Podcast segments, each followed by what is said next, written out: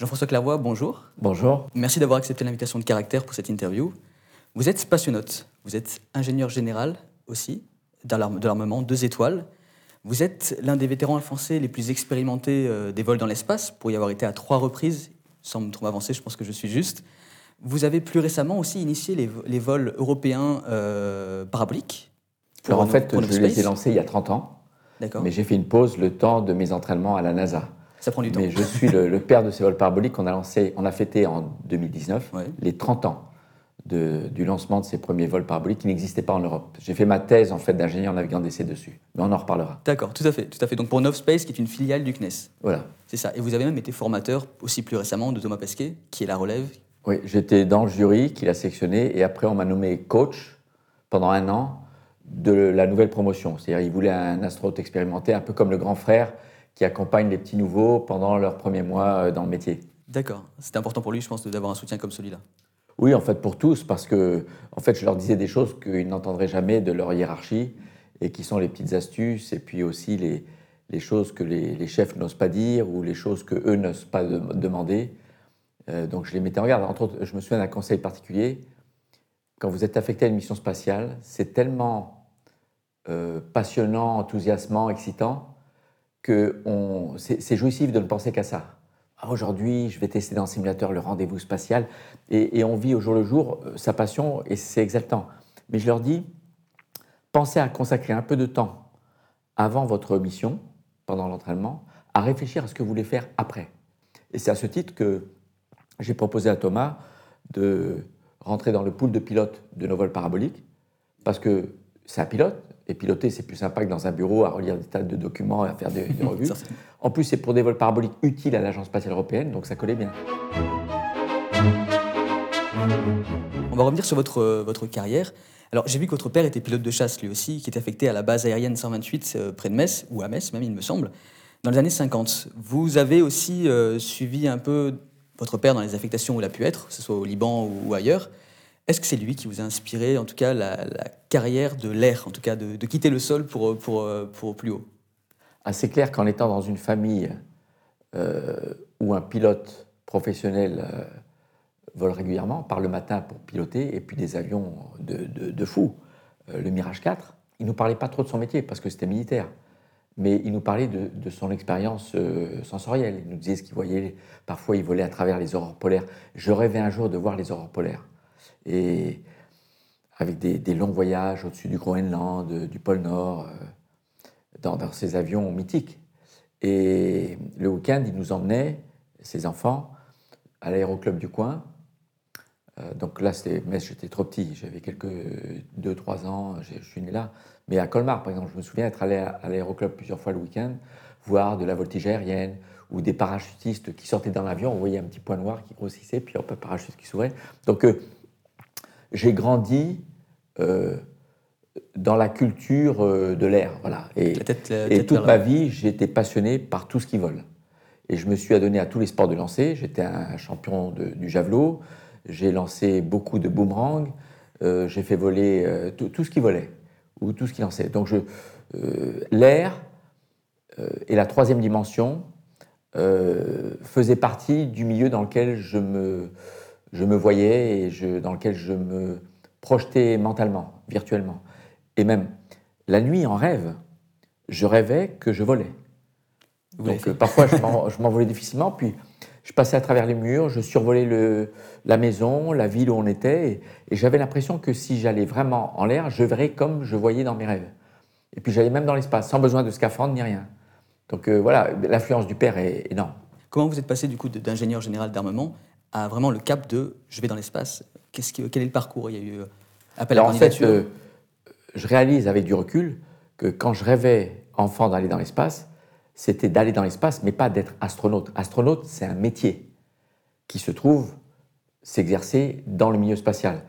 Mais quand j'étais euh, enfant et que je voyais la série Star Trek, la première série télévisée où tout se passait dans l'espace, j'étais fasciné. Je suis un grand fan toujours aujourd'hui du capitaine Kirk, de Spock avec l'influence du père, pilote de chasse et pilote d'avion bombardier, euh, Star Trek, euh, l'émission Apollo, tout ça à peu près au même moment. J'avais 10, 11 ans, 12 ans. Euh, il fallait que j'ai mon avion télécommandé parce que pour moi, télécommander une machine, c'est une forme de téléportation, et ça me fascinait dans Star Trek, le fait de pouvoir se transporter à distance. Ça. Et quand vous télécommandez une machine, une voiture, j'ai eu des voitures téléguidées au départ. Puis après, j'ai construit mes propres avions télécommandés. Donc en agissant ici sur une machine, sur une- un appareil, une télécommande, je vais faire à l'avion là-bas ce que moi je veux ici. C'est une forme de téléportation de l'intelligence humaine, de, de- de ma pensée, Une extension de vous-même, en fait. une extension. Et c'est ce qui fait que dans mon choix d'études, je voulais être télécommandeur de sondes interplanétaires. Je trouvais pour moi que télécommander depuis la Terre des vaisseaux spatiaux automatiques qu'on envoie à des milliards ou dizaines de milliards de kilomètres, comme les sondes voyageurs, les sondes pionniers, c'est ça que je voulais faire. Et c'est ça que j'ai fait. Il se trouve qu'à l'issue de mes études à l'école polytechnique, j'ai pu choisir une position au sein de la DGA, la Direction générale pour l'armement, qui est une organisation du ministère de la Défense, qui me détachait d'office, après mon école d'application qui était Super Héros à Toulouse, au CNES, l'Agence spatiale française, pour faire des liens entre les spécialistes du spatial et euh, le corps de l'armement, de ces ingénieurs qui conçoivent les armements. Donc moi, j'ai jamais mis les pieds dans l'armement, j'ai jamais conçu d'armes, mais j'étais en service détaché du ministère de la Défense au Centre national d'études spatiales, qui est l'agence spatiale française, la NASA de la France, si vous voulez. Et, là, j'ai commencé à travailler sur une sonde franco-russe, Vega. V pour Venera, qui veut dire Vénus en russe, et Ga pour la comète de Halley, Halley en russe, qui se dit Galet. Et on m'a chargé de travailler sur un des automatismes de bord de caméras françaises qui permettait d'étudier Vénus et puis le, noyau de la comète.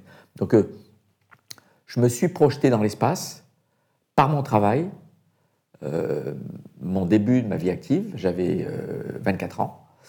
Et un an plus tard, j'avais 25 ans, l'Agence spatiale française lance dans les médias un appel à candidature pour constituer son deuxième groupe d'astronautes professionnels. Donc le premier, c'était avec Jean-Luc Chrétien, notamment. Jean-Luc Chrétien et Patrick Baudry étaient dans le premier, pour un vol déterminé. Donc ils ont été sélectionnés pour une mission. Dans notre cas, ils voulaient sélectionner un groupe. Donc parfois on dit c'est le premier groupe. En fait, on est la deuxième sélection. Donc il n'y avait pas de mission définie, mais le CNES voulait avoir un pool de personnes identifiées, prêtes à envoyer en mission dès qu'une mission se présentait. Et il se trouve que j'avais tous mes brevets sportifs de parachutisme, j'avais mon brevet de pilote privé, j'étais un spécialiste en astronautique et bien noté, euh, performant. Donc euh, euh, je me suis dit, c'est pour moi. Je ne peux pas manquer. C'est l'occasion de ne plus téléporter à distance par la pensée, mais d'y aller moi-même. Et tout le monde m'a dit, mais bien sûr, vas-y. Et à chaque étape, j'étais conservé pour l'étape suivante, puisque le processus de sélection s'étale sur un an, cinq ou six étapes. Chaque étape, on évalue les candidats et on en retient une dizaine de pourcents qui vont à l'étape suivante, euh, quelques mois plus tard, qui sont convoqués. Chaque étape dure une journée. hein. Mais le temps de traiter toutes les données d'une étape, ça prend quelques mois avant de sélectionner et finalement de convoquer euh, à l'étape suivante. Et, on m'a pris à la fin. Voilà. Et donc à 26 ans et demi, j'étais sélectionné dans le deuxième groupe d'astronautes français. Alors c'est le record euh, d'âge de sélection. Et il se trouve que je suis un des rares qui soit resté dans le corps actif jusqu'à la retraite, qui est à l'Agence spatiale européenne, parce qu'entre-temps, je suis passé de l'agence française à l'agence européenne, qui m'a même détaché à la NASA pendant 10 ans. Euh, L'âge de la retraite, c'est 60 ans. Donc, euh, quand j'ai eu 60 ans, on m'a dit euh, c'est dans le statut, dans ton contrat, tu pars à la retraite. Donc, j'ai 33 ans et demi d'activité dans le corps des astronautes actifs français, européens, NASA. Et ça, c'est peut-être le record mondial d'ailleurs. Et pendant ces 30 années, du coup, vous avez fait trois missions dans l'espace, donc 94, 97 et 99. Est-ce que vous pouvez nous, nous les résumer? Parce que je vous vois avec votre veste, là, je vois des patchs de tous les côtés, je vois votre, même votre surnom, Billy Bob. C'est quasiment c'est bilan parce qu'on on regarde que ça. Est-ce qu'on peut Ça, pas c'est américain. C'est le blouson que la NASA nous donne quand on Ouais. arrive. Je fais partie donc du 14e groupe d'astronautes NASA. La NASA a demandé à ses agences partenaires envoyez-nous des candidats selon tels critères qu'on va à nouveau sélectionner. Donc j'ai repassé les tests et j'ai atterri comme ça le 14e groupe d'astronautes de la NASA qui m'a entraîné, qualifié, affecté en vol comme un des leurs. Vraiment au même titre que les Américains. Il n'y avait pas de différence. D'ailleurs, mes deux premiers vols, euh, j'ai été affecté par la NASA sans que l'Agence spatiale européenne, mon employeur au départ euh, d'origine, ne le sache. Donc euh, l'ESA a dit à la NASA, la prochaine fois que vous affectez Clairvoyant en vol, s'il vous plaît, dites-le nous à l'avance, qu'on puisse préparer un communiqué de presse ou quelque chose comme ça. Donc mes trois missions. Oui. Alors, en navette spatiale, qui est un vaisseau spatial très particulier, c'est le seul qui transporte les passagers et la cargaison en même temps, dans un énorme vaisseau qui pèse 100 tonnes. Comme il est énorme, on ne peut pas le mettre en haut d'une fusée. Il est mis sur le côté. C'est ce qui lui a valu malheureusement deux accidents mortels. Parce que quand c'est au sommet et que dans une petite capsule, on peut l'éjecter quand il y a un problème. Donc la première mission, sur une orbite à forte inclinaison par rapport au plan d'équateur. C'est important parce que c'est un peu technique, mais imaginez le globe terrestre et l'équateur. Si vous voulez bénéficier au maximum de l'effet de fronde de rotation de la Terre, faut lancer plein est pour bénéficier donc cet effet de fronde, parce que la Terre en tournant, elle rajoute de la vitesse. Et c'est comme ça qu'on peut monter très haut. C'était le cas de mon troisième vol. Je suis monté à la plus haute altitude. 600 quelques kilomètres d'altitude. Voilà. C'est l'altitude la plus élevée des vols habités en orbite terrestre. Les seuls qui sont allés plus loin sont ceux qui sont allés vers la Lune. Mais mon premier vol, c'était un vol d'étude de l'atmosphère. Donc il y a deux caractéristiques. Forte inclinaison, qui fait qu'on bénéficie moins de l'effet de fronde, donc on monte moins haut. C'est l'altitude 300 km. C'est l'altitude les plus basses des vaisseaux habités. Mais quand on orbite euh, quand on tourne sur une orbite qui est inclinée, combinée avec la rotation de la Terre, on couvre visuellement toute la surface. Pour l'étude de l'atmosphère, on voulait survoler la plus grande partie de l'atmosphère terrestre. Et l'autre caractéristique, c'est qu'on volait tout le temps sur le dos. Donc la Terre, je la regardais par les hublots du plafond. Juste pour référence, un, avion, ça vole à quelle altitude pour que les gens nous... Les avions en ligne volent entre, euh, environ à 12 km d'altitude, en croisière.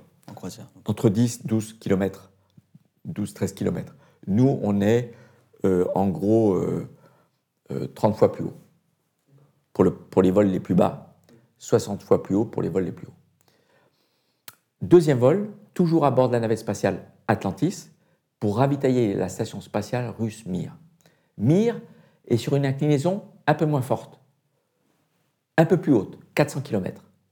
Le but, c'est décoller au moment où la Terre, en tournant, place notre pas de tir dans le plan d'orbite de Mir. Parce que en astronautique, on sait facilement changer d'altitude dans un plan. On sait se mettre sur une orbite plus ou moins haute, mais on ne sait pas changer de plan d'orbite. On n'a pas assez d'énergie pour le faire. Euh, aucun vaisseau le fait. C'est pour ça qu'il faut lancer au bon moment. On appelle ça la fenêtre de tir. Et, donc, c'est 51 degrés d'inclinaison, moins, moins élevé que le premier vol. On s'accoste à la station Mir. À 28 000 km/h, on, arrive en patrouille serrée, par-dessous. On s'accoste. Et pendant une semaine, on est attaché, porte ouverte. On va d'un vaisseau à l'autre et on transvase 4 tonnes de matériel. C'est du ravitaillement on, amène des vêtements, de la nourriture, des pièces de rechange. Purement humain, du coup. Et on échange un membre d'équipage. Et on fait la fête. ah, faites la fête. On fait comment la fête d'ailleurs dans l'espace puisque... ben, Mon commandant, comme je parlais russe, il me disait écoute, est-ce que tu peux organiser un repas international Parce que j'étais français, il y avait. Euh, un des membres d'équipage qu'on échangeait était double nationalité britannique et américain. Il y avait russe, américain. Donc, euh, euh, le deuxième soir, l'avant-dernier soir, on avait fini le travail dans la journée. On avait prévenu le sol pendant trois heures. On s'est mis autour d'une table, une table spatiale, donc il n'y a pas de chaise où on s'assied.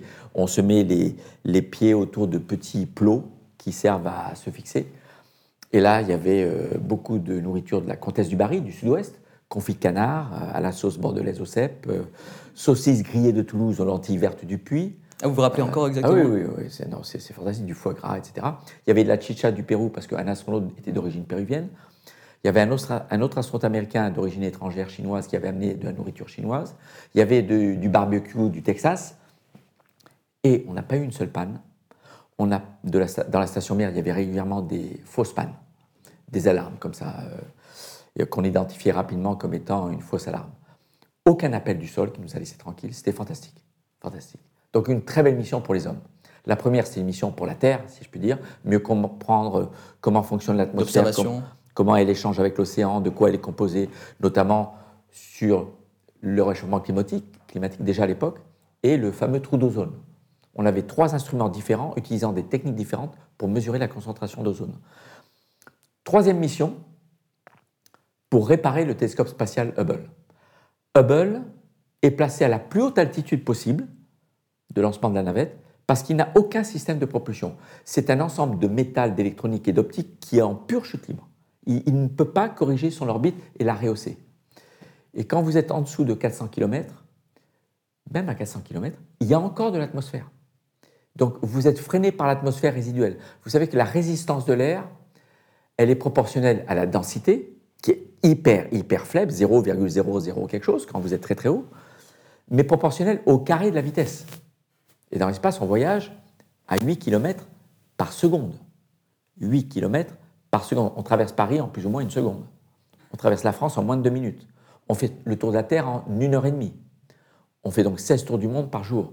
C'est 28 000 km par heure. C'est 25 fois la vitesse du son. C'est pour ça qu'après le premier vol, la NASA nous demande de lui rendre le blouson une journée, le temps qu'elle brode Mach 25. C'est donc ça, Mach 25. Voilà, qui veut dire qu'on a pu voler à 25 fois la vitesse du son. Donc euh, là, on lance plein Est pour pouvoir profiter au maximum de l'effet de fronde de rotation de la Terre, pour pouvoir amener la navette spatiale à la plus haute altitude qu'elle puisse atteindre, qui est 600 km et quelques. Et là, on s'approche de Hubble et je suis le je suis l'ingénieur navigant dans le cockpit. Je fais partie de ce qu'on appelle l'équipage de conduite de la navette spatiale, qui gère les pannes, etc., qui assiste les pilotes et le commandant de bord pendant la montée, pendant la rentrée, pendant le rendez-vous spatial. Et une fois en orbite, près du télescope, je suis le commandant de bord, si on peut dire, du bras robotique. Je pilote 8 à 9 heures par jour un bras mécanique qui est à l'extérieur, qui est fourni par les Canadiens, qui ressemble à un bras humain avec une épaule, un coude, un poignet, et avec deux manches à l'intérieur, un qui me permet de faire toutes les rotations possibles, voilà, et l'autre qui me permet de faire toutes les translations possibles sans changer d'orientation de l'extrémité du bras qui est à l'extérieur. Avec ça, je capture le télescope, je le fixe dans un berceau, je commande les verrous avec des interrupteurs pour que les verrous accrochent le télescope, je vais chercher un cale-pied, moi je suis à l'intérieur, je pilote, hein. j'amène le cale-pied devant le sas, les collègues en scaphandre, ils sortent par deux, ils ouvrent le sas, il y en a un qui met ses deux pieds dans le cale-pied, Billy Bob, amène-moi vers la baie numéro 9, et je suis le chauffeur. Je déplace un de mes collègues qui est attaché au bout du bras robotique, qui fait 15 mètres de long, qui est à l'extérieur. Je l'amène dans le télescope, derrière, en haut, en bas, euh, vers les pièces de rechange, et je le mets dans l'orientation, la position qui lui permet de bosser. Billy Bob, est-ce que tu peux me donner 30 degrés de roulis à gauche, 20 degrés de lacet à droite, 20 degrés de tangage vers l'avant, et me déplacer 2 pouces vers ma gauche Voilà. Donc je traduis en action sur les manches ce que le collègue me demande comme mouvement de rotation et de translation. Je fais des changements de repères mentaux dans ma tête en continu pendant 8 heures d'affilée. Je suis câblé pour ça. Mais la pression, parce qu'on a quand même un collègue au bout du, câble, enfin au bout du bras. Oui, mais voilà, j'étais fait pour ça. C'est pour ça que je voudrais dire un mot sur la sélection.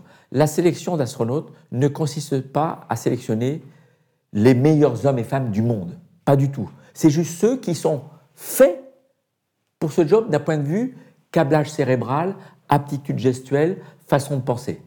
Voilà. Donc, euh, euh, dans la sélection, il y a des personnes qui sont beaucoup plus smart que ceux qu'on sélectionne, mais qui ne sont pas faits pour ça, qui n'ont pas, pas la vision, par exemple, mentale en 3D dans l'espace. Moi, je, ferme les yeux et je peux imaginer euh, des tas de choses.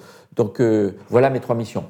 Pour la planète Terre, pour les humains, qui sont en orbite, qu'il faut nourrir, ravitailler, et pour la science. Parce que Hubble, c'est quand même un des plus beaux instruments scientifiques de l'histoire qui a révolutionné la connaissance de l'univers en nous montrant que le nombre de galaxies dans l'univers était de plusieurs ordres de grandeur plus grand que ce qu'on pensait auparavant. Parce que Hubble, comme il n'est pas lié à la Terre, comme les télescopes qui sont sur Terre, comme l'appareil photo, on peut le laisser pendant des dizaines, voire centaines d'heures d'affilée, obturateur ouvert, vers un même point céleste. Il est en orbite autour de la Terre, comme ça. Et c'est comme ça que dans des coins du ciel où depuis le sol on ne voyait rien, on pensait qu'il n'y avait rien, en restant ouvert suffisamment longtemps, le peu de lumière qui nous vient de cet endroit-là nous montre que c'est bourré de galaxies. On estime que dans les 4% de notre univers qu'on est capable d'observer, on appelle ça l'univers observable, il y a de l'ordre de quelques centaines de milliards de galaxies. Chaque galaxie, c'est quelques centaines de milliards d'étoiles. Ça veut dire que grâce à Hubble, on sait que dans l'univers, observable, qui n'est qu'une petite partie de notre univers, il y a plusieurs dizaines de milliers de milliards de milliards d'étoiles. C'est fantastique. Et puis, il nous a aidé à affiner, affiner l'âge de l'univers. enfin, je ne vais pas trop en parler. Il y a beaucoup de choses. et du coup, vous avez trois missions complètement différentes. Est-ce qu'il y en a une qui vous a marqué plus que d'autres ou Parce que j'imagine, en tant que personne qui a les pieds sur Terre, que voir finalement la Terre depuis, euh, depuis là-haut, c'est peut-être ça la, vision la plus impressionnante? Alors, je vais poser la question différemment parce que chaque mission avait, à sa façon, euh, un attrait unique que je ne trouvais pas dans les autres, pour laquelle j'aimerais la refaire. Mais si vous me demandez, il y a une seule de tes missions que tu peux refaire, laquelle tu choisis? Je choisis celle Vermeer, parce que je trouve que rejoindre d'autres humains qui sont déjà là-haut, qui comptent sur vous, c'est très fort. Quand on s'embrasse à l'arrivée, quand on s'embrasse à la séparation, c'est très émouvant. Mais la première mission est de loin la plus belle mission qu'on puisse rêver pour la vue de la Terre. Parce que quand vous êtes sur une forte inclinaison orbitale, c'est-à-dire pendant que je tourne, la Terre tourne, je, je surplombe verticalement une très grande surface terrestre. Dans le cas de ma mission vers Hubble, on était plus ou moins toujours à la verticale de l'équateur, plus ou moins quelques milliers de kilomètres. Je n'ai jamais survolé la France. Je l'ai vu très loin à l'horizon sur, sa tranche, mais je pouvais voir aucun détail. Dans mon premier vol, je survolais même euh, au-dessus de l'Angleterre. J'étais sur une inclinaison qui me permettait de, survoler toute l'Europe verticalement. Donc, euh, pour la vue de la Terre, la première mission. Pour l'émotion d'échanger avec d'autres humains qui ne sont pas avec vous au départ, qui le sont pendant un moment, qui sont en quelque sorte extraterrestres. Ils sont déjà là et on les abandonne là. C'est la deuxième. Et pour le sens de l'engagement d'avoir servi la science, au nom de l'humanité, c'est la troisième. Après la Terre vient Mars et tout récemment, nous étions tous devant nos écrans pour voir l'arrivée du robot Persévérance sur la planète rouge. Est-ce que vous aussi, vous l'attendez cette mission?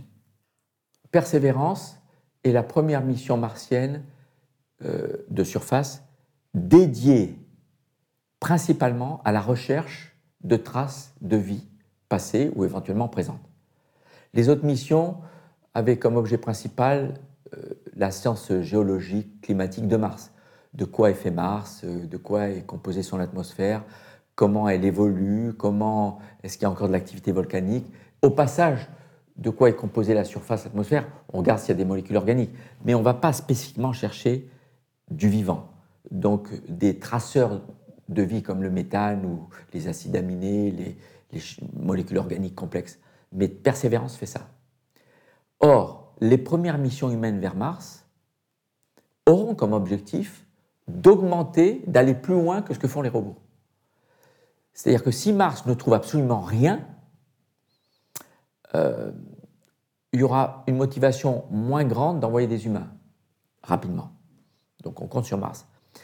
La deuxième chose intéressante avec Persévérance, c'est qu'elle participe à un programme plus large dit de retour d'échantillons martiens.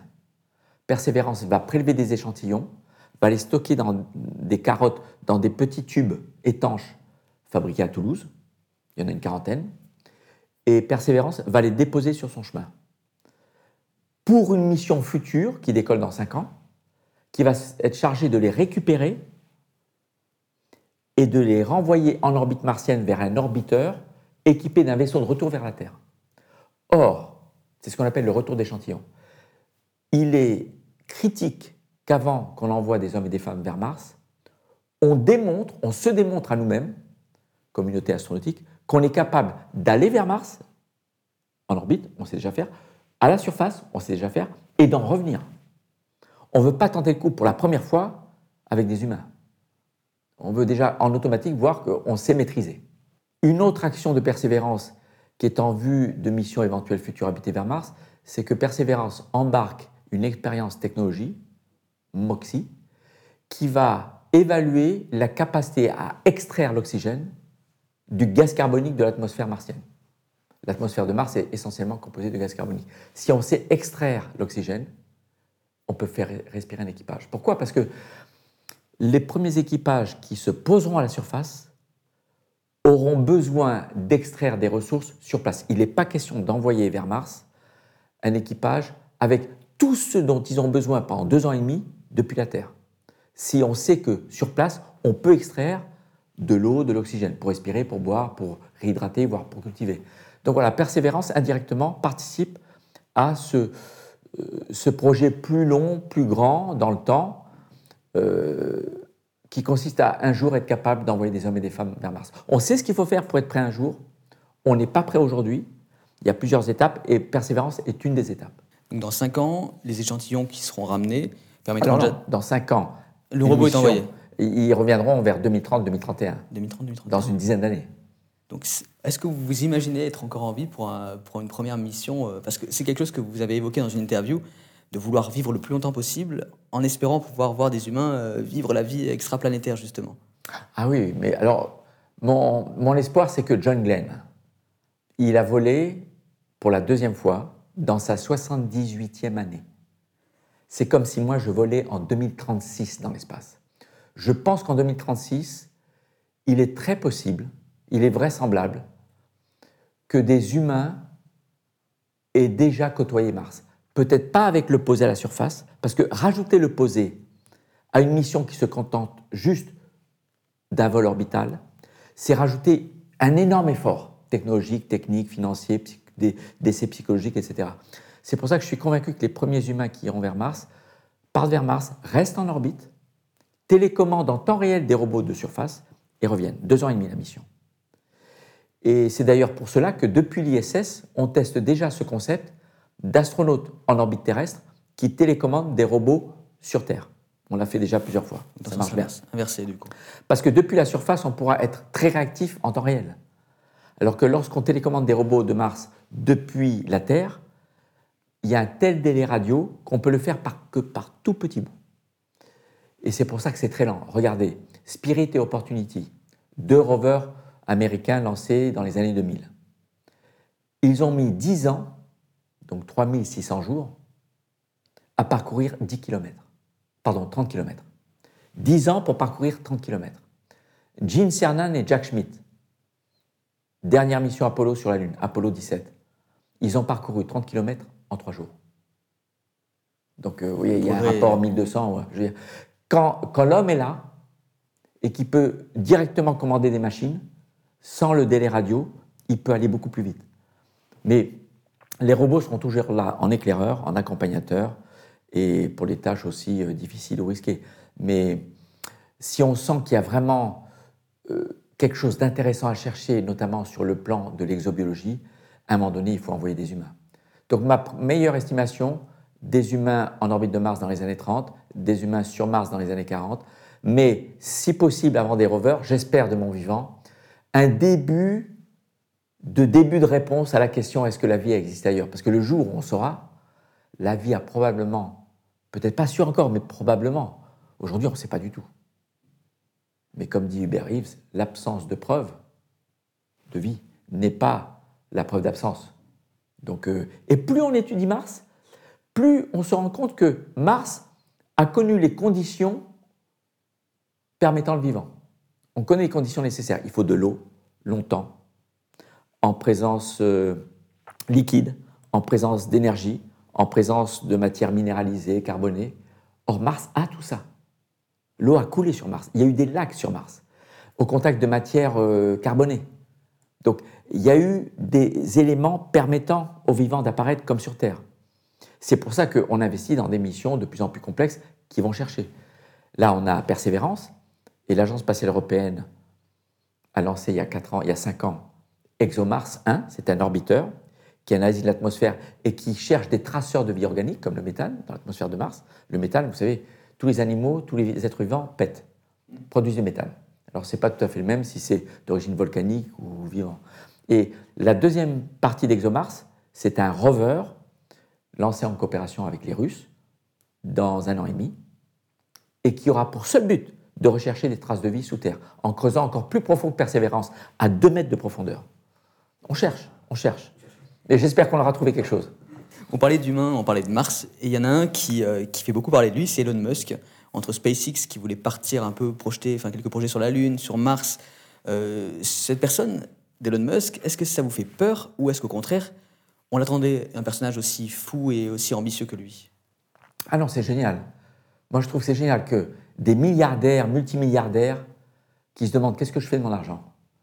Et la première idée qui leur vient en tête, c'est euh, soutenir l'exploration de l'espace. C'est génial. C'est une cause noble. Euh, c'est pas je veux gagner plus d'argent. Et, et Jeff Bezos, c'est pareil. Elon Musk, il a une vraie vision.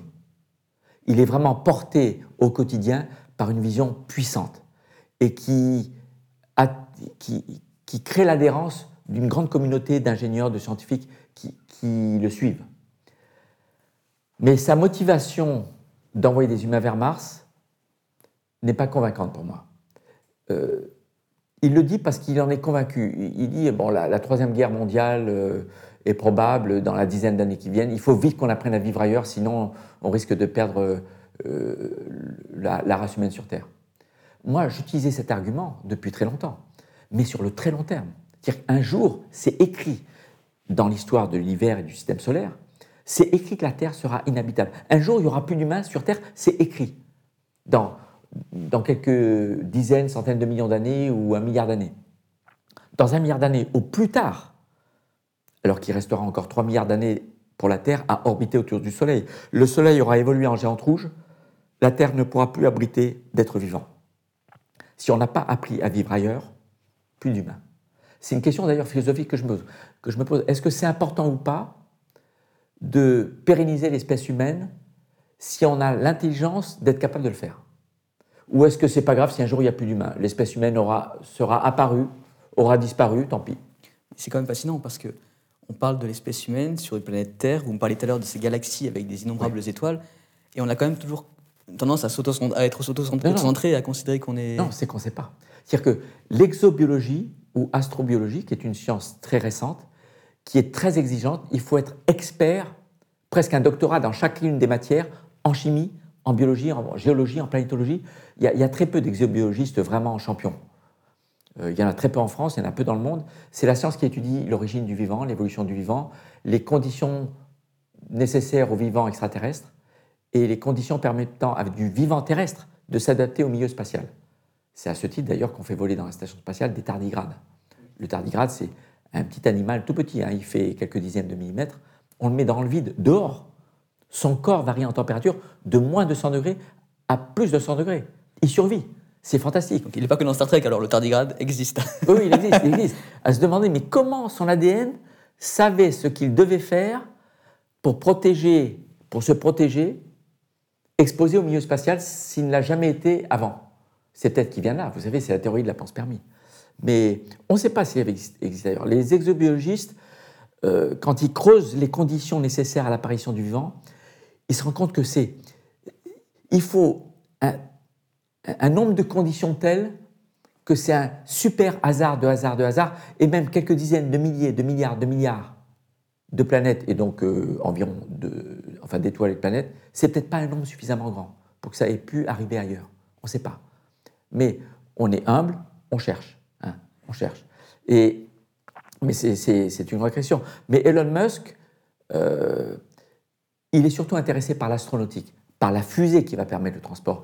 Il n'est pas intéressé par le facteur humain associé.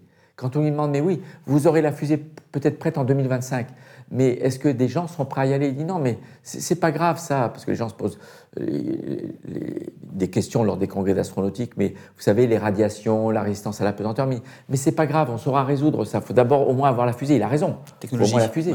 Mais, mais c'est tellement dur de se poser sur Mars avec une certitude qu'on a une grande chance de récupérer l'équipage sain et sauf sur Terre. Que ça n'aura pas lieu dans les années 20. Contrairement, vous savez, il y a, il 4 ans, il a annoncé en 2025, je mets 100 personnes sur Mars. Avec ma grosse fusée de 12, 000 tonnes. 12 000 tonnes. Un peu mégalo sur les bords quand même. L'année suivante, non, pas mégalo. Il, il le croit. C'est pas, il s'estime pas, il dit jamais je suis le plus fort il l'a dit une fois, hein, il y a 20 ans, il a dit en créant SpaceX devant tous les constructeurs de fusées, dans 10 ans, vous êtes tous morts. Mais parce qu'il avait, il avait une vision. Il est, non, il a juste envie de le faire, sincèrement, et il est très fort. Il est, il est très fort. Hein. Il, a, il a lu tous les bouquins, il est plus fort que tous ses ingénieurs en astronautique. Parce qu'il est brillant. Il pige très vite, il mémorise très bien. Et puis, un an plus tard, il dit oh, J'étais trop ambitieux l'année dernière, ma fusée sera un peu plus petite, ce sera que 40 personnes, mais si, si tout se passe bien, je devrais pouvoir y arriver en 2024. Mais jamais de la vie, jamais de la vie. Parce que même si la fusée est prête, Même si vous trouvez des gens un peu casse-cou, un peu foldingues pour monter dans la fusée pour y aller, il faut quand même quelqu'un au centre de contrôle qui ait l'audace d'appuyer sur le bouton pour autoriser le lancement. Et ça, ce serait une personne très raisonnable, très raisonnée, très responsable. Et personne n'autorisera un lancement sans s'être assuré avec tous les experts et l'entourage que, que c'est bien de le faire. Et qu'on a de grandes chances de les ramener parce qu'on a, on a démontré qu'on maîtrisait tout. Euh, donc pour moi, les premiers vols vers Mars, probablement sans le poser, c'est les années 30, et avec le poser après 2040. Vous parlez de personnes un peu foldingues, aventurières. Est-ce que si vous, vous le proposez, euh, avec tout l'aspect éthique, en plus de l'aspect technologique, est-ce que vous auriez accepté tel... Alors, pas si vous me donnez le ticket pour y aller demain, mais si vous me nommez 10 ans à l'avance comme astronaute de marque, comme, on dit, comme euh, astronaute euh, consultant expert du projet en vue de participer à bord, dans la conception du vaisseau, oui. Il est très important que les premiers équipages à voler dans tout nouveau vaisseau, y compris celui qui partira vers Mars, se soit imprégné de la conception du vaisseau et participer au choix technique, au choix de sécurité, au choix de l'interface aux machines. Il faut s'approprier le vaisseau. Et c'est le cas du Crew Dragon, la capsule. Ceux qui ont volé à bord du Crew Dragon, ça fait des années et des années qu'ils sont affectés à cette mission pour poursuivre le développement. Euh, le premier vaisseau vers Mars, ce sera son premier voyage. Il n'est pas raisonnable de mettre dedans des personnes, on leur dit écoute, fais-nous confiance, ça marche très bien, les automatismes marchent très bien, juste s'il y a ça ou ça, tu appuieras sur tel bouton et ça ira bien. Non, non, il faut qu'ils s'approprient le vaisseau comme le leur. Les premiers équipages de Gemini, les premiers équipages d'Apollo, les tout premiers équipages de la navette John Young et Bob Crippen, ils ont suivi sur plus de dix ans le développement de la navette spatiale. Ils se sont appropriés le vaisseau. Et moi, je pars demain, enfin non, je pars vers Mars si on me donne l'occasion de m'imprégner très en amont du développement du vaisseau qui emmènera du vaisseau et de la mission et des opérations. On parle de développement et ça me fait penser au programme spatial. En France, on en est où du programme spatial? J'ai l'impression que finalement, c'est quelque chose qu'on mentionne peu dans les médias, dans le discours des politiques, ça y est souvent assez peu. Comment ça se passe? Est-ce que ça demande beaucoup d'argent? Est-ce que c'est ça qui fait un peu peur? Ou est-ce que, en mettant pas tant d'argent que ça, on arriverait à avoir un programme spatial euh, assez ambitieux? De façon générale, la grande difficulté euh, du spatial, c'est qu'il est impalpable. Je ne peux pas vous faire toucher l'espace, voir l'espace, euh, sentir l'espace. Euh, donc pour la grande majorité des gens, c'est quelque chose de totalement virtuel. Et comment faire, comment communiquer sur quelque chose de virtuel? Si vous êtes fanat d'automobile, vous allez dans un salon d'automobile, vous touchez la voiture, vous ouvrez, vous sentez l'odeur du cuir, vous asseyez, vous touchez le volant, c'est concret. Donc faire toucher du spatial, c'est pas facile. Alors dans les vols paraboliques que j'ai créés il y a 30 ans, on fait toucher la vraie impesanteur. Et je peux vous dire que tout le monde devient, retourne en enfance. Comment ça se passe? Ça, consiste à quoi? Parce qu'on parle de vols paraboliques depuis tout à l'heure. En, quoi ça consiste aujourd'hui de faire un vol parabolique? Les vols paraboliques, ou les vols 0G, comme je les ai appelés il y a 30 ans, j'ai créé l'expression vol 0G, qui est devenue maintenant l'expression universellement euh, employée dans le monde pour parler de ces vols. Euh, j'avais d'ailleurs, c'est comme ça que j'avais nommé le premier avion, la, une Caravelle, et qu'on a gardé pour l'Airbus. Et maintenant, d'ailleurs, on a mis AIR devant, comme compagnie aérienne, R0G. Ce sont des vols en avion de grande capacité que l'on lance en l'air par un pilotage particulier, on incurve la trajectoire, et on leur fait suivre une trajectoire balistique identique à celle qu'ils auraient dans le vide, comme s'ils étaient sur une orbite terrestre. Sauf que c'est une orbite terrestre très aplatie, très, très elliptique, qui pénètre la Terre. Donc c'est une orbite qu'on ne peut pas suivre tout le long, contrairement aux orbites de la station spatiale qui est entièrement à l'extérieur de la Terre. Mais on fait suivre à l'avion littéralement un arc orbital terrestre en lui faisant croire qu'il est dans le vide. En gros, comment on fait? Par un pilotage particulier, trois pilotes simultanés, un qui pilote ce mouvement, un autre qui pilote ce mouvement, un autre qui pilote l'accélération. Trois degrés de liberté différentes. Trois axes différents pilotés par trois pilotes différents on arrive à faire en sorte que la somme des forces aérodynamiques sur l'avion égale zéro. Et que la seule force résultante, c'est le poids, la gravité. Quand il ne reste que la gravité, quand il ne reste que la force d'attraction gravitationnelle terrestre, comme ce verre quand il quitte ma main, pendant ce temps-là, il est en impesanteur. Donc une chose à retenir là, une petite leçon physique. Impesanteur ou apesanteur, ça n'est pas l'absence d'attraction gravitationnelle terrestre. Au contraire, c'est lorsqu'il ne reste plus que ça et qu'aucune autre force s'applique sur votre corps. Là, pourquoi vous ne tombez pas? Parce que le fauteuil vous en empêche. Regardez quand je m'assieds, j'enfonce le coussin jusqu'à ce que le coussin pousse vers le haut à égalité avec mon poids. Mais si d'un seul coup le fauteuil s'écarte, le, sol s'ouvre, qu'on se met tous les deux à tomber vers le centre de la Terre sans que rien ne nous freine ou nous arrête, sans air pour nous freiner, sans obstacle, nous sommes en apesanteur. Donc si vous voulez être en apesanteur là, vous mettez debout, vous sautez pieds joints, le temps où vos pieds ont décollé, vous êtes en état d'apesanteur. Donc on annule la portance sur les ailes, c'est facile, c'est en choisissant l'angle des filets d'air dans l'avion. Ça c'est l'avion. Et un avion qui vole, il vole comme ça. Les filets d'air, il y a un angle. Un avion, il vole toujours comme ça, pour créer une force vers le haut, comme un oiseau. Mais si on vole dans l'axe des filets d'air, il n'y a pas de portance. Et on équilibre la traînée, la résistance de l'air, par la poussée des moteurs. On fait en sorte que les deux s'égalisent. On n'accélère pas, on ralentit pas, et on est soumis à la pure chute libre. Alors, on pourrait faire faire que ça à l'avion. Mais pour maximiser le temps, il y a le temps de montée et de descente.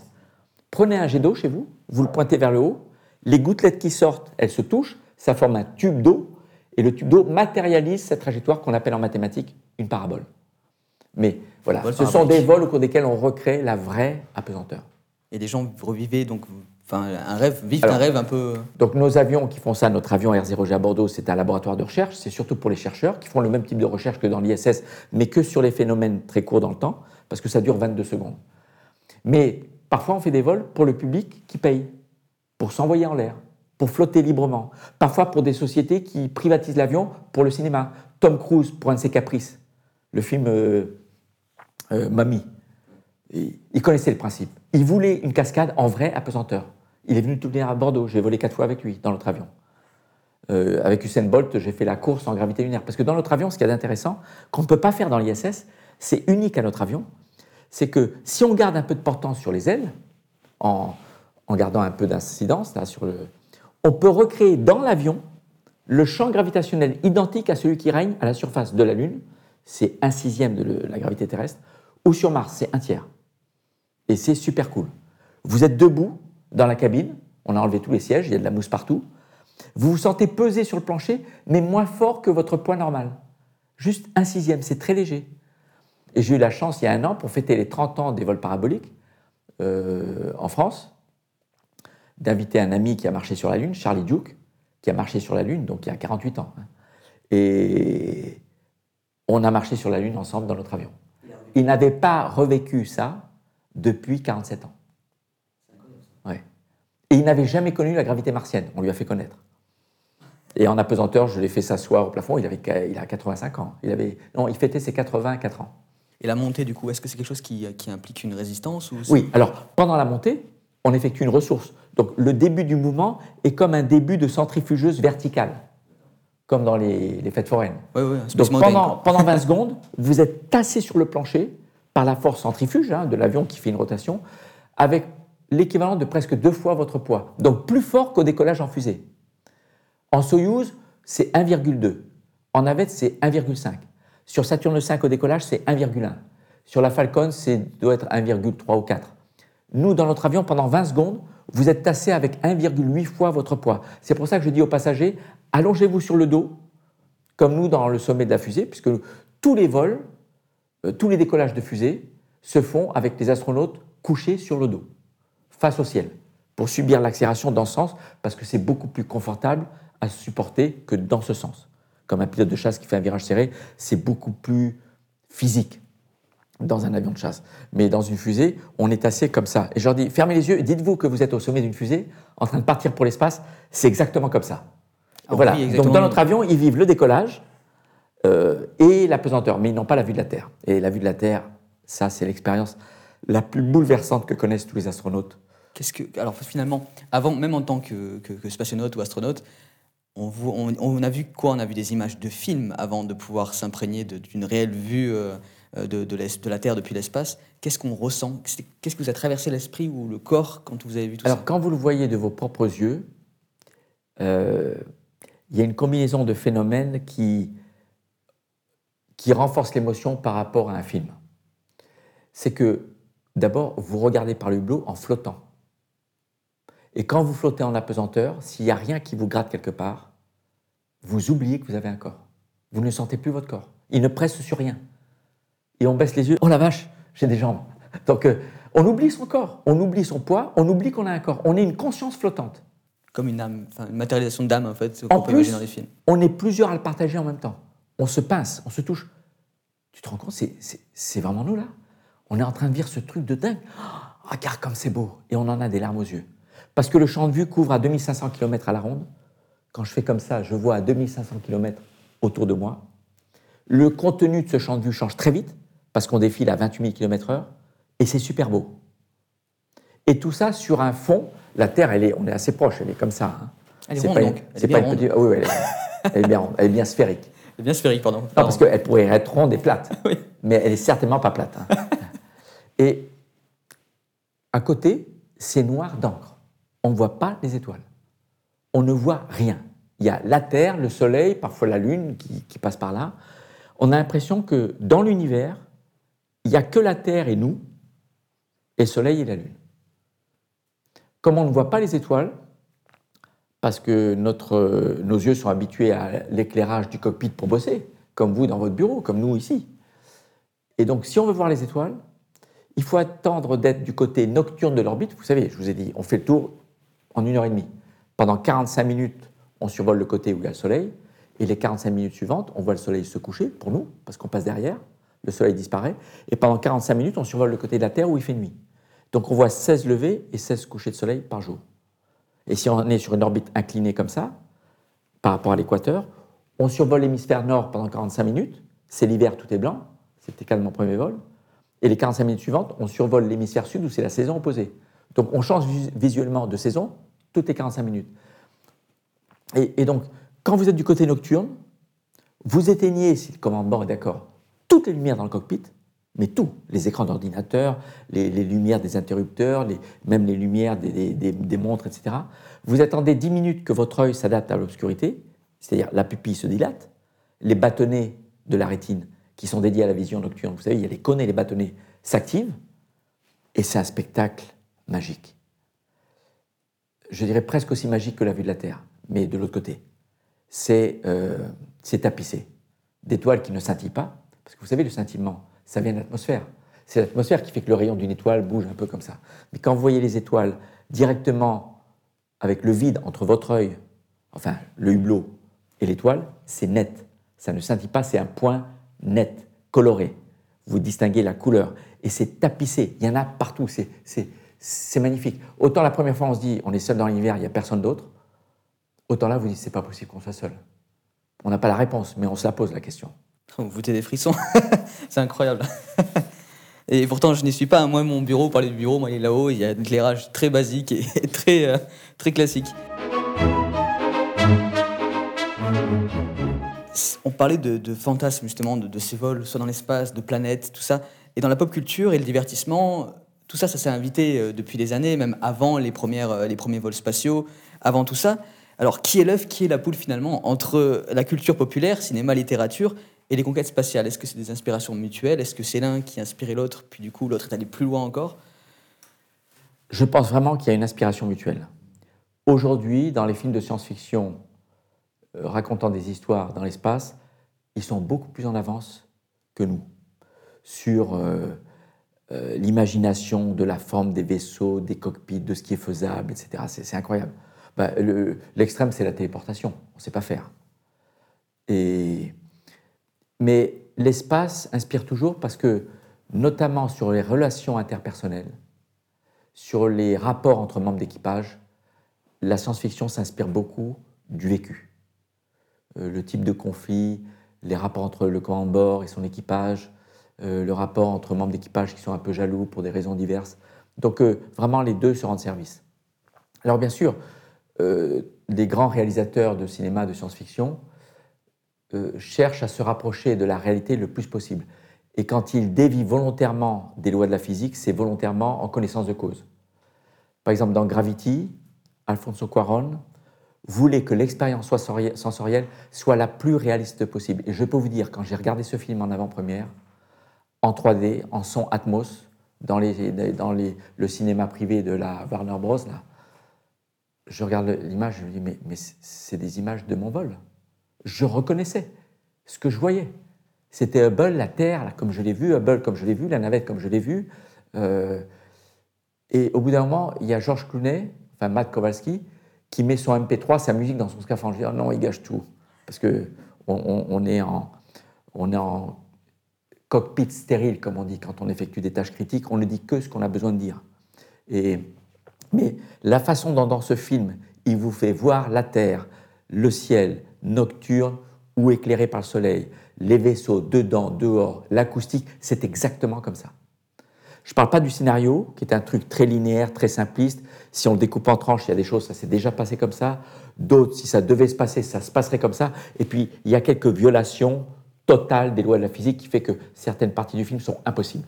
Mais Alfonso Cuarón l'a fait en connaissance de cause. C'est comme sur Seul sur Mars, c'est un autre film où on a un acteur, un, Matt Damon, qui est abandonné sur Mars. Euh, l'esprit problem solving, l'esprit euh, focus sur la solution. Dès qu'il y a un problème, on ne se plaint pas, on cherche la solution, et, bien reflété dans le film. Par contre, Mars, pour pas s'embêter, il lui donne pas une atmosphère aussi ténue que la réalité, parce que sur Mars, il y a 100 à 150 fois moins d'air qu'ici.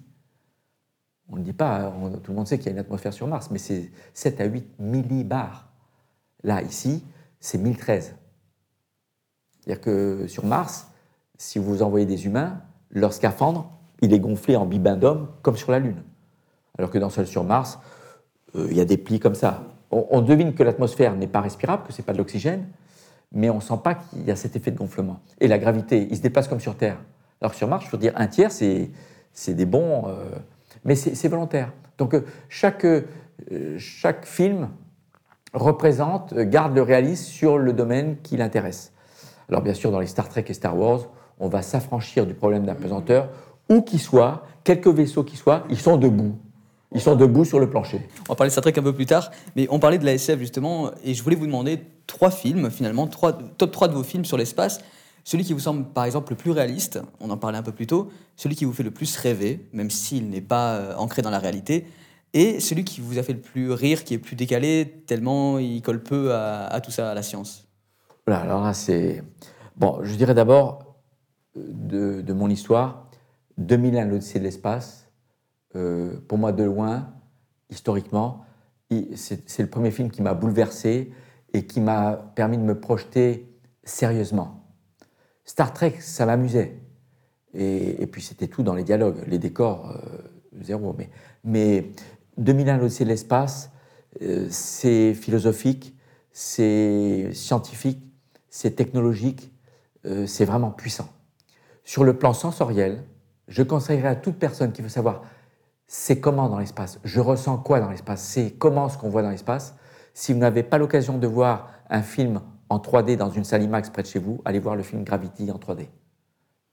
Sensoriellement, c'est comme ça. Le film le plus réaliste, Apollo 13.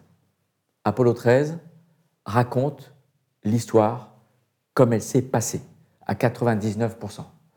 Et les scènes d'apesanteur dans ce film, donc c'est un docu-fiction, hein, c'est des vraies scènes d'apesanteur. C'était tourné dans l'avion de vol parabolique de la NASA. Alors cumulé, c'est que 11 minutes. Ils ont tourné 600 paraboles en 15 jours pour toutes les scènes en apesanteur où la caméra flotte, etc. C'est un vrai apesanteur. Maintenant, les films qui font rire. Alors, il y a un film sur lequel euh, on m'a sollicité pour euh, l'émission Vie ma vie. C'est Un ticket pour l'espace. Un ticket pour l'espace. Euh, C'était avec Admirad, non? Ils ouvrent le hublot. Au secours, au secours, il y a quelqu'un. Mais après, j'ai fait j'ai fait la, version Vie ma vie. Alors, c'est pas la version où on échange les métiers, c'est juste dans un sens. Donc, j'ai reçu Cadmerade et Olivier Barou au Centre des astronautes européens. J'ai été leur coach pendant deux jours et je leur ai fait faire des exercices d'astronautes. Et ils, ont fait un effort. Hein. Je, les ai fait bosser des checklists le soir euh, à l'hôtel. Euh, voilà. Checklists, vous pouvez vous rappeler ce que c'est, des checklists, du coup? Oh ben, C'était des, procédures euh, pour travailler dans une boîte à gants, je crois, où on fait des expériences scientifiques. Puisque, D'accord, ok. et après, euh, ils sont allés dans la piscine pour simuler euh, un travail d'entraînement en apesanteur. Après, ils sont allés dans la centrifugeuse, le tabouret tournant. Euh. Oui, oui, non, mais ils se sont prêtés au jeu. Hein, mais... Donc là, c'est vraiment la grande rigolade, quoi. Vous êtes, on parlait de Star Trek, vous êtes ce qu'on appelle un Trekkie, donc un fan de Star Trek pur et dur. Est-ce que du coup on déteste Star Wars quand on aime Star Trek à ce point? Ah non, moi je suis, je, je, pense que ces deux sagas ne sont pas comparables. Star Trek, il y a vraiment l'esprit de l'exploration, d'aller là où on n'est jamais allé. Hein. je vous rappelle les phrases du capitaine Kirk. Alors je le dis en français, que ce soit plus simple plutôt qu'en anglais les traductions, c'est voici euh, les missions de notre vaisseau entreprise sur cinq ans, explorer de nouveaux mondes étranges, rechercher de nouvelles formes de vie, avec audace, aller là où on n'est jamais allé. C'est littéralement, mot à mot, ce que l'on fait aujourd'hui dans les grandes agences spatiales. L'agence spatiale européenne, ESA, l'agence spatiale américaine, NASA, l'agence spatiale française, euh, japonaise, chinoise, c'est ça qu'on fait. On va découvrir de nouveaux mondes avec des sondes. Euh, dès qu'on veut observer plus loin, explorer plus loin, c'est avec des télescopes l'univers, hein, les exoplanètes, etc. Et on cherche la vie. donc c'est de l'exploration. Star Trek, c'est la guerre. C'est Star Wars. C'est des conflits guerriers. C'est des, conflits entre les méchants, les bons, ou parfois on ne sait pas qui sont les, vraiment les. Donc Star Wars, c'est un film de guerre dans l'espace. Mais Star Trek, ils partent avec un état d'esprit pacifique pour une mission pacifique d'exploration et de rencontre de, de nouveaux euh, êtres dans la galaxie ou dans d'autres galaxies. Donc euh, voilà, pour moi, c'est deux sagas différentes et elles ont chacune quelque chose à apporter pour intéresser le public. Certains peuvent être intéressés plus par l'un ou plus par l'autre. C'est pas grave du moment que ça les intéresse à l'espace. C'était pour vous un, vrai pied euh, dans, l'espace finalement déjà de regarder Star Trek? Ah oui, oui, oui, Star Trek. Vous je, pense très souvent à Star Trek. Les, films actuels, vous les regardez toujours? Vous êtes toujours, vous suivez ah bah, Récemment, j'ai suivi la série Star Trek Discovery. Ah, Discovery, oui. Et où, il y a le, moteur sporique. Enfin, c'est très sympa. Vraiment, c'est très sympa. Mais vous savez, euh, Star Wars, je me souviens, euh, un matin, on avait un rendez-vous, un, cours d'entraînement en simulateur de rendez-vous spatial vers Hubble. Et l'instructeur, il arrivait, il était fatigué. Il avait. Il s'était couché au pied de l'entrée du cinéma pour être dans la première projection en avant-première de, de l'épisode 1 vous savez, avec euh, Anakin et Tatooine, ouais, en 98, euh, Anakin petit, parce qu'il y avait une séance à 1h du matin. Et il s'est couché après. Alors, la première partie de notre séance d'entraînement, on ne s'est pas entraîné, il nous a parlé du film, et, puis on est allé le voir rapidement. Alors, j'avais une petite anecdote sur Star Trek. Est-ce que c'est une légende urbaine, cette histoire, sur, la, sur une de vos missions, où vous échangez avec, avec un de vos confrères en utilisant des répliques de Star Trek Oui, c'est tout à fait exact. La mission Hubble, John Grunsfeld, qui est devenu le grand patron des vols habités à la NASA avant de prendre sa retraite, John Grunsfeld était un de ceux qui sortaient en scaphandre, attaché au bout du bras, et on s'était entendu parce que c'est un vrai tricky. Euh, Billy Bob, c'est mon surnom d'astronaute, beam me up, téléporte-moi. Parce qu'à un moment donné, je devais le faire aller du bas du télescope au haut, entre les panneaux solaires, qu'on n'avait pas rétracté parce que le mécanisme, on n'était pas sûr du mécanisme pour pouvoir les redéployer si nécessaire. Donc on a fait toutes les sorties dans l'espace en gardant les panneaux solaires déployés. Hyper fragile. Donc, il faut surtout pas toucher. Et donc, moi, je l'ai transporté du bas vers le haut. Et je, je, lui répondis copy John, energize, no, bzzz, et je l'ai fait faire. On avait prévenu le sol à l'avant, hein, le centre de oui, contrôle, parce qu'ils entendaient les conversations. Donc euh, effectivement, avec John, on a joué au Trekkie. D'ailleurs, c'est John qui a fait en sorte que je devais faire une autre mission vers Hubble en 2004. Cette fois en échangeant les rôles, j'étais dehors en scaphandre. Et à cause de l'accident de Columbia, cette mission a été annulée. Vous parlez d'être à l'extérieur. Ça, implique quoi comme euh, ressentiment euh, quand on se retrouve à l'extérieur de la navette. Alors, j'étais responsable des sorties dans mon deuxième vol. J'étais le chef des sorties dans l'espace, on peut dire notamment pour dévisser 96 boulons à la main du système d'accostage à la station Mir. Si depuis l'intérieur, je n'avais pas réussi à commander l'ouverture des verrous, finalement, on n'a pas eu besoin de sortir. Mais pour l'entraînement, j'avais un scaphandre à ma taille. J'ai même pris des empreintes de mes mains dont j'ai les moules chez moi ça ressemble à des mains cadavériques, c'est au détail, on voit les poils, on voit les, les, pores, etc., pour avoir des gants exactement à ma taille. Et je m'entraînais dans une chambre à vide réel, avec mon vrai scaphandre. C'est pour nous apprendre à reconnaître les bruits de fonctionnement interne du scaphandre, pour reconnaître le moment où il y a une anomalie. Et, pendant 4 heures, je dois respirer de l'oxygène pur, pour faire ce qu'on appelle la dénitrogénation. Un astronaute qui sort en scaphandre dans le vide est comparable à un plongeur qui vit au fond, à haute pression, et qui de temps en temps fait une excursion à la surface pour voir comment ça se passe, à pression plus faible. Donc les paliers, on les fait au départ. qu'on appelle les paliers de décompression en plongée. Et donc, je respirais 4, 4 heures. Qu'est-ce que j'ai regardé comme film? J'ai regardé Total Recall et Blade Runner. Oh bah, ça va. Deux, Pendu dans mon scaphandre, comme ça, en attendant que. Deux registres différents. De me décharger du, de l'azote que j'ai dans le sang. Et là, quand on est dehors, on a l'impression qu'on est dans un vaisseau spatial qui a la forme du corps. Parce que le, scaphandre, c'est un mini vaisseau spatial à lui tout seul. Tous les systèmes qui font fonctionner un vaisseau spatial, sont intégrés dans le scaphandre qui a la forme du corps humain pour qu'on puisse bosser avec les, doigts. Il y a le système d'absorption du gaz carbonique, euh, de fourniture d'oxygène, de régulation de la pression, de la température, de l'humidité, etc. Dernière partie, on s'intéresse toujours au caractère de, notre invité, puisque notre média s'appelle Caractère et l'émission s'appelle Trait de caractère. Alors, j'ai vu pas mal de photos de vos missions et j'ai toujours l'impression que vous êtes quand même assez bout en train et que vous, avez, vous êtes dans la bonne humeur assez permanente. Est-ce que c'est le cas dans l'émission? Oui, en fait, mon premier équipage, quand il me présentait dans les conférences, il disait Maintenant, euh, on laisse parler Billy Bob. Pourquoi Billy Bob? Qui, était, qui, était, qui était né pour jouer. Parce que moi, je suis très joueur. J'adore je, tous les jeux d'adresse mentale, gestuelle, j'ai plein de casse-tête. Et j'aime bien euh, me distraire par toutes les formes de jeu qui existent.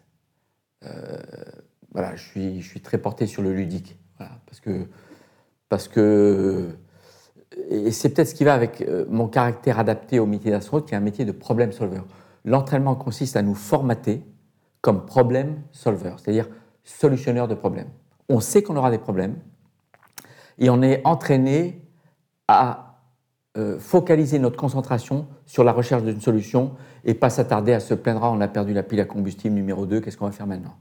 Et je, pense que euh, cet aspect, dans l'espace, en apesanteur, on peut inventer plein de jeux. Dans mon premier vol, avec un collègue, on a inventé le jeu de fléchettes en apesanteur, des jeux de boule en apesanteur. Il y a des jeux d'orientation en apesanteur, il y a des jeux de cache-cache. Euh, un truc amusant à faire, par exemple, c'est vous mettre à l'envers et essayer de reconnaître. Faites-le chez vous, dans votre salon. Trouvez un moyen de vous mettre à l'envers en vous asseyant à l'envers sur votre divan et la tête. Et vous verrez, c'est difficile de reconnaître. On ne reconnaît pas du tout les choses. Mais Billy Bob, alors c'est parce que mon premier équipage, quand il s'appliquait à prononcer mon prénom correctement, ça donnait Jean Francios. Jean comme le prénom féminin Jean. Francios parce que près, près du Mexique, dès qu'il y a un O et un I en même temps, ça fait Yos. Adios. Euh, voilà. Et donc ils m'ont demandé, est-ce que tu as un, un surnom chez toi? Parce que ça nous permettrait de t'appeler plus rapidement. Et il se trouve que j'ai un frère jumeau avec lequel on s'appelle Billy depuis qu'on est tout petit. Et même aujourd'hui, il m'appelle Billy, je l'appelle Billy. À 62 ans encore. Hein. ça date de Billy the Kid qu'on avait regardé, on avait 8 ou 9 ans. Ils m'ont dit, ah, super, on va t'appeler Billy. Et rapidement, ils m'ont dit, tu sais, ici on est au Texas, ça sonne, ça sonne bizarre d'avoir le diminutif du premier prénom sans associer le diminutif d'un deuxième prénom ils ont choisi euh, Bob. Ça aurait pu être Billy Joe. Euh, mais voilà, c'est eux qui ont décidé d'ajouter Bob. Il y a plusieurs astronautes américains qui ne connaissent pas mon premier, mon vrai prénom. Ils ne connaissent que sous Billy Bob. Et comme j'ai inventé une petite carte pense-bête qui sert à gérer de façon très efficace les combinaisons de pannes complexes dans le cockpit, on l'appelle la Billy Bob Card. Et qui m'a survécu euh, après que j'ai quitté euh, la NASA pour m'occuper d'un vaisseau ravitailleur européen de la station spatiale. Et la Billy Bob Card a continué à faire son chemin sur les missions navettes suivantes. Est-ce que vous avez une devise ou quelque chose que vous transmettez euh, à vos enfants, qu'on vous aurait transmis? Je ne vais pas faire le cliché de vers l'infini et au-delà, mais en tout cas des choses comme ça qui, pourraient être transmises ou des, valeurs hein, peut-être que vous transmettez Alors, j'en donnerai deux. La première, qui est une copie, c'est Live long and prosper. Et aujourd'hui, je dis à mes amis, live long, safe and prosper. Voilà. C'est pour ça que je suis membre de Starfleet. Hein. Voilà. Ah oui, bah oui, évidemment. Donc le, salut vulcain. Donc. Mais sinon, une fois, j'ai dit quelque chose qui a plu à l'ESA à tel point qu'ils l'ont mis sur la, la, quatrième de couverture, enfin la dernière de couverture de leur agenda annuel. Vous savez, chaque entreprise euh, produit son calendrier, l'agenda, le calendrier, euh, avec des photos de ce qu'on a fait dans l'année. Et derrière, c'était les gens ont peur de l'inconnu Plus on explore et découvre, moins on a peur. Voilà, c'est ça la phrase. L'exploration, ça n'est pas la recherche d'une solution à un problème. C'est pour ça que je distingue l'activité recherche de l'activité exploration. L'exploration, au sens du capitaine Kirk, qui est tout à fait valide, c'est aller là où on n'est jamais allé pour voir ce qu'il y a et augmenter notre connaissance.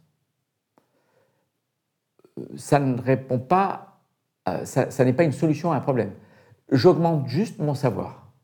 Et plus vous augmentez votre savoir, plus vous augmentez vos chances de survie euh, en cas d'évolution inattendue de votre environnement. Pourquoi un bébé qui commence à pouvoir marcher à quatre pattes bouge dans tous les coins Vous le mettez dans le coin de votre salon chez vous, il n'y restera pas. Il a un instinct, qu'ont aussi les animaux d'ailleurs, hein, d'aller voir qu'est-ce qu'il y a derrière le fauteuil, qu'est-ce qu'il y a derrière la porte. Parce que quelque chose le pousse, c'est l'instinct de curiosité qui chez tous les êtres vivants qui peuvent se déplacer. Où est la nourriture? Où est le danger? Où est l'abri? À la base, la curiosité, elle sert à ça. Dans le cas de l'être humain et de sa conscience supérieure, ça va plus loin. C'est je veux en apprendre sur moi-même, d'où je viens, qui je suis, où je vais, pourquoi je suis là. Les animaux ne se posent pas ces questions. Et je pense que l'exploration répond au sens très large de l'espace, des océans, du cerveau, de l'infiniment petit, de soi-même, répond à une quête noble d'augmentation du savoir qui s'associe à l'augmentation de la sagesse. Plus vous êtes savant et connaissant, plus vous êtes sage. Et je me souviens, j'en parlais souvent avec un, grand astrophysicien planétologue, André Braic, qui a découvert les anneaux de Neptune, je ne sais plus c'est Uranus ou c'est Neptune, je crois. Et un grand astrophysicien qui était d'ailleurs, euh, euh, qui a travaillé sur plusieurs, comme euh, maître scientifique de plusieurs sondes qui sont allées explorer Jupiter et Saturne. Et il avait aussi cette conviction que euh, la sagesse vient avec la connaissance. Et la connaissance vient avec l'éducation et l'exploration qui permet d'augmenter la connaissance que l'on transmet dans l'éducation. Parce que la plupart des conflits et les guerres naissent de l'ignorance. Et plus vous êtes savant et connaissant, plus vous êtes enclin plutôt à l'entente à la coopération euh, par sagesse euh, qu'à faire la guerre. Et l'exploration, entre autres de l'espace, participe à cette quête noble qui est l'augmentation du savoir, pour le bénéfice de l'humanité. Comment vous envisagez l'après? Parce que là, je vous vois encore avec votre veste, vous êtes, on vous voit encore sur les plateaux télé, souvent parce qu'on vous demande de commenter, vous avez eu l'expérience du vol dans l'espace, l'expérience de beaucoup de choses j'imagine qu'on ne quitte pas réellement ce métier, ces métiers en l'occurrence. Est-ce qu'on reste toujours euh, le regard vers le ciel comme lorsqu'on est enfant? Ah, c'est très important. Moi, je cite très souvent Saint-Exupéry. Il ne faut jamais oublier qu'on a été un enfant. Et euh, la première chose qui me vient à l'esprit, c'est l'émerveillement. Moi, je suis naturellement émerveillé depuis que je suis gamin, par la nature, par l'environnement, par euh, une chenille qui se transforme en papillon, et encore aujourd'hui, c'est une magie incroyable.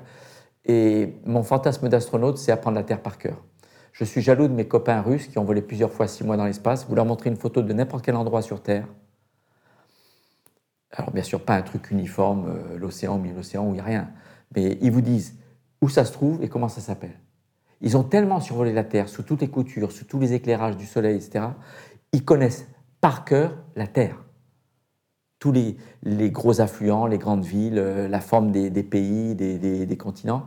Et, ça, c'est merveilleux. Je veux dire, pour un terrien, connaître sa planète par cœur, c'est l'ultime euh, l'ultime connaissance. Mais euh, c'est très important de, se laisser émerveiller et de transmettre l'émerveillement, de ne pas trop se prendre au sérieux. Et d'aider les nouvelles générations à rêver et à trouver leur passion. On a tous quelque part notre domaine d'excellence, notre domaine de passion. Certains l'ont trouvé, certains ne l'ont pas trouvé, mais c'est en eux. Il faut aider. Voilà, il faut aider ceux qui ne savent pas encore ce qui les passionne au fond de leur tripes euh, à trouver leur voie. Et pour ça, il faut se mettre à l'écoute active, l'écoute généreuse, l'écoute de l'autre, voilà, et, les aider. Voilà. Donc euh, en étant un enfant, vous êtes spontané, vous vous émerveillez, vous ne donnez pas trop d'importance trop sérieuse à des choses qui n'en valent pas le coup. Et, vous avez envie de, toujours d'explorer, de découvrir, de grandir. Et, puis quand vous restez jeune dans votre tête, vous restez jeune dans votre corps et ça vous permet de vivre plus longtemps. Merci Jean-François Clairvoy, c'était euh, un honneur de vous recevoir ici, un grand plaisir pour moi.